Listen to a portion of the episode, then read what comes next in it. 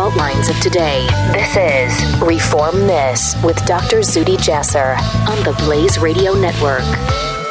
Welcome back to the last segment this week of Reform This with Dr. Zuhdi Jasser, where we talk about those most controversial topics between Islam and freedom, between Islamism and liberty, in which we confront those topics that most programs are just want to avoid.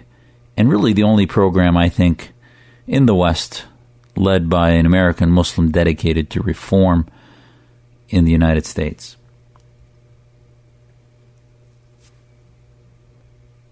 The country is mourning now the loss of the great one, the greatest of all time, Muhammad Ali, a boxer who I grew up certainly watching and and waiting on the edge of my seat to watch uh, uh, in the in the ring.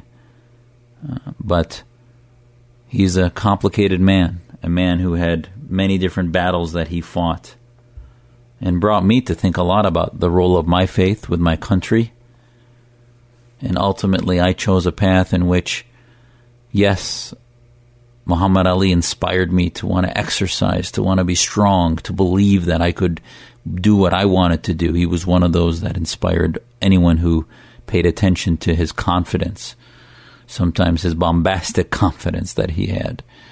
But ultimately, in my choice to join the U.S. Navy and to serve my country, his example and his use of Islam and the Quran to separate himself from duty to country and service because of a war that he disagreed with, ultimately, I think, served as an example for me as an American Muslim of what not to do. And I say this with tough love and, you know, I've gotten so much criticism on social media from radicals like Yasir Qadhi, who the New York Times called the, America's most influential imam, with uh, who has uh, who runs the uh, Al Maghrib Institute and is a professor in Tennessee. To tell you the language this guy used, because I simply had the temerity, I guess, to commit the blasphemy of praising Ali's spirit, praising his his um, tenacity, but then criticizing his decision not to serve in the U.S. Army and his decision to ultimately use the legal system to dodge the draft, he found to be abominable and called me things that I just won't, won't cannot repeat on this podcast, uh, using phrases like bootlicking and uh, other just unbelievable terms that then got spread throughout the internet. And I tell you this because this is the battle we're up against is that there are times in which there are core issues that shape the identity of Muslim youth across this country. And Clay versus the United States of America is one of those cases that I read when I was a teenager deciding whether to serve in the U.S. Navy. And to say that it's not relevant on his death as the world is honoring the death of Muhammad Ali and honoring his service to America, his service and, and all of the inspiration that he provided for us not to have this conversation. Every news story talked about the case, talked about uh, uh, how he was uh, lauded and vilified. So I think it's appropriate to have this conversation about what Clay versus the United States was. And I do think first I will use the words of President George Bush, who gave him the Medal of Freedom. George Bush, uh, 43, he said, When you say the greatest of all time is in the room, everyone knows who you mean. It's quite a claim to make, but as Muhammad Ali once said, it's not bragging if you can back it up. And this man backed it up. And the award wasn't without controversy. Several members of the Veterans of Foreign Wars, which I am a member of, by the way, I'm a VFW vet, complained because the anti war icon was receiving the award.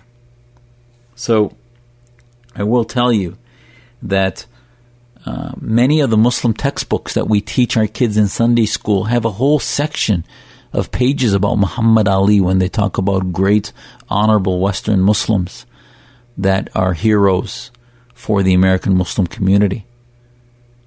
And it wasn't a coincidence in the Sunday school that I taught kids here in uh, Phoenix that uh, only a, a, month or so after I had uh, said that uh, I disagreed with him being elevated to hero status. Yes, he was influential. Yes, he brought smiles and a positive image of the first name Muhammad. And in many, for many, especially those who were against the war, they saw his battle as being one that means they equated with a good Islam because they also did not want to go to Vietnam. But for many of us that believe that the citizenship oath means something, that it means that you will protect this country against enemies, foreign and domestic. And if your government decides that we should go to war, even if we disagree, we go to war. That ultimately there is a loyalty that's involved in that citizenship oath. It doesn't mean we don't question our government, but it does mean that that citizenship oath carries meaning. I'll remind you what that oath is. It says that I will bear true faith and allegiance, that I will support and defend the Constitution of the United States against all enemies, foreign and domestic.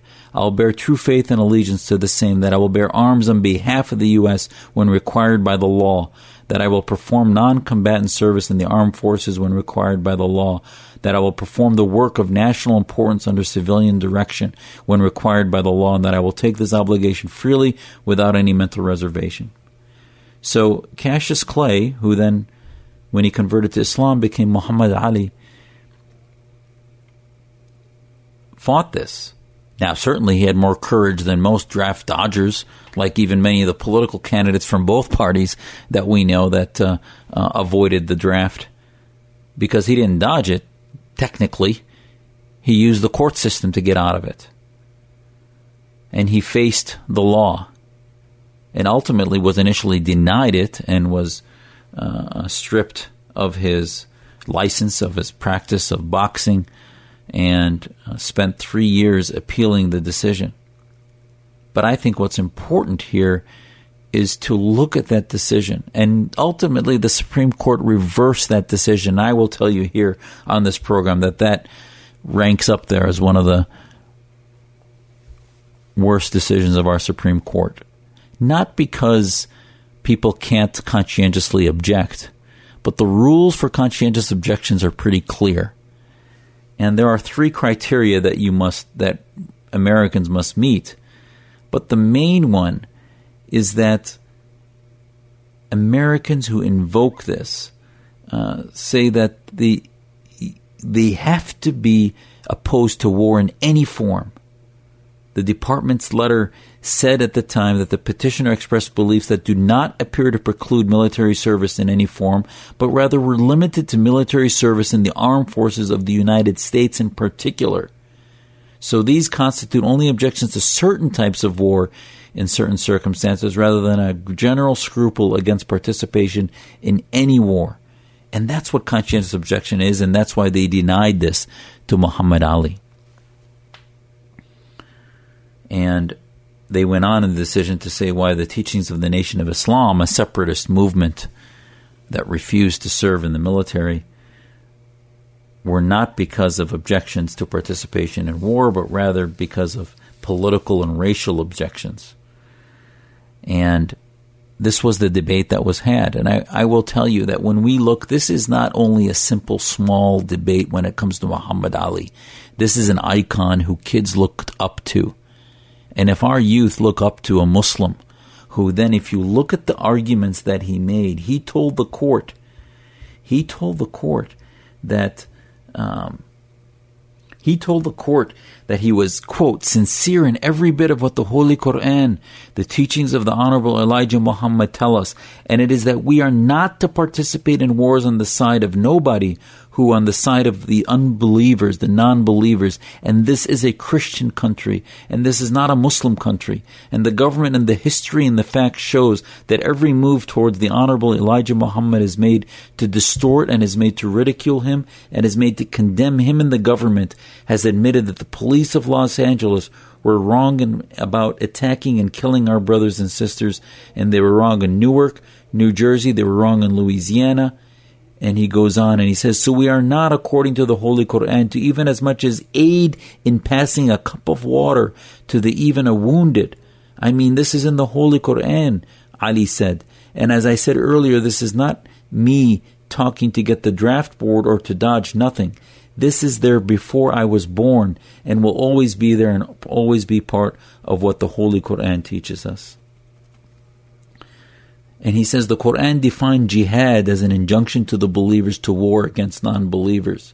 And then he quotes the Quran and says, O ye who believe, shall I guide you to the faithful trade and save you from painful punishment? Believe in Allah. And he goes on to describe jihad. So ultimately, war, he says, is not exclusive type of jihad. There is action of the believer's heart by his tongue, by his hands, etc. The jihad, in other words, is a sanction against polytheism, a refusal to pay the poll tax. And he goes on and says, Thus in Islam, as in Western Christendom, the jihad is the bellum justum. The jihad is the Muslim's counterpart of the just war. So he felt this was not a just war, and he explained it in very Islamic terms. And this is what breaks my heart. God rest his soul. God thank Muhammad Ali for his power, his strength, and the image of of unity that he gave, and especially the work that he did against racism to elevate and not stand for anything less than equal at the time of very tense race relations in America, in which Martin Luther King and others rose above and led us to an America that we are proud of today that in which racism plays a much lesser role. It's not gone, but it certainly plays a much lesser role thanks to leaders like Muhammad Ali. But when it comes to Islam, I'm sorry, Clay versus the United States is not anything I'm proud of. Our youth should be proud to serve in our military. They should be lining up in droves, as I said in last week's podcast about will our youth want to die for America or will they rather die for ISIS? It's not just telling them dying for ISIS is bad. They want to have they have to want to rather die for America and die for freedom. And this case to me is runs at the core of what we have to fight against. The sense that America is not ours, that our military is not our military, but it's somebody else's military. That freedom is something that just comes out of the, the air and is not fought for and defended. That is what is eroding the Muslim identity and what is making Americans not trust us. And now enter Senator Paul. Senator Paul, now in his libertarian isolationist mentality, is exploiting the death of Muhammad Ali in order to put forth an attempt to attend to to end selective service and I'll say exploiting. I'm very upset at this legislation because the legislation he's trying to put through, he's naming after Muhammad Ali because the hometown of Muhammad Ali is Louisville, Kentucky. It's where uh, he would be buried. And ultimately, he is going to use the Muhammad Ali legislation to end the selective service. And Paul says, One thing I liked about Muhammad Ali is that he would stand on principle even when it was unpopular. He said in Louisville, You know the criminal justice system, I say, now has a racial justice disparity. Selective service had a racial disparity because a lot of rich white kids either got a deferment or went to college or got out of the draft. I'm opposed to selective service. There's no doubt there was a, a selective racial disparity. But what is Sen- Senator Paul, what are many of these people saying to the blacks that served honorably and did not? Question their citizenship oath or violated and went to serve, and some did not come back. They paid the ultimate sacrifice in Vietnam or in any other of the wars that we fought, be it Desert Storm or the wars we continue to fight in Afghanistan and in Iraq. The message to them is well, you were too wimpy to have, you should have stood for your ground and not served in these wars because of the racial disparity. There should not be selective service. Now, they, they would say that those are volunteers, many of them. But in Vietnam, many weren't. And they did not come back. So shame on you, Senator Paul, to use this time to advance your own libertarian agenda of trying to end selective service in the name of Muhammad Ali so that forever Americans will associate a desire to not serve with the name Muhammad when in fact our armed services are full of Muslims who serve honorably and have wanted to serve and would be willing to serve if called upon and mandated by our government and not by volunteer. Countries like Israel and other free countries succeed because every citizen knows they need to serve their military. And I understand the need for a volunteer service. There may be a time, though, when we need our selective service, and I would not end it now, and especially in the name of a Muslim who chose to invoke jihad, invoke the Quran, and invoke his Islamic identity at the time with the Nation of Islam and with Elijah Muhammad. But it doesn't matter. He was reading the same scripture I did. And there may be many explanations, but I do not want to see my kids see a legislation under the name of Muhammad be used to end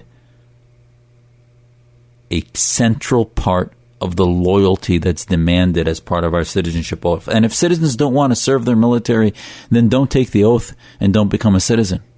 But if you become an American citizen and you take the oath to defend this country from enemies foreign and domestic, unless you are belong to a faith that's completely pacifist, which nobody could ever argue that Islam is a pacifist religion,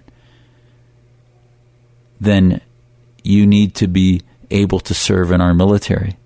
And as much as I, I am proud of the fact that Muhammad Ali had the courage and the gumption to stand his ground and lose his years of fighting, at least three years at the peak of his career, for this conviction. It breaks my heart that he did it under the name of Islam and by calling that his jihad. This is why we need reform. You cannot anymore.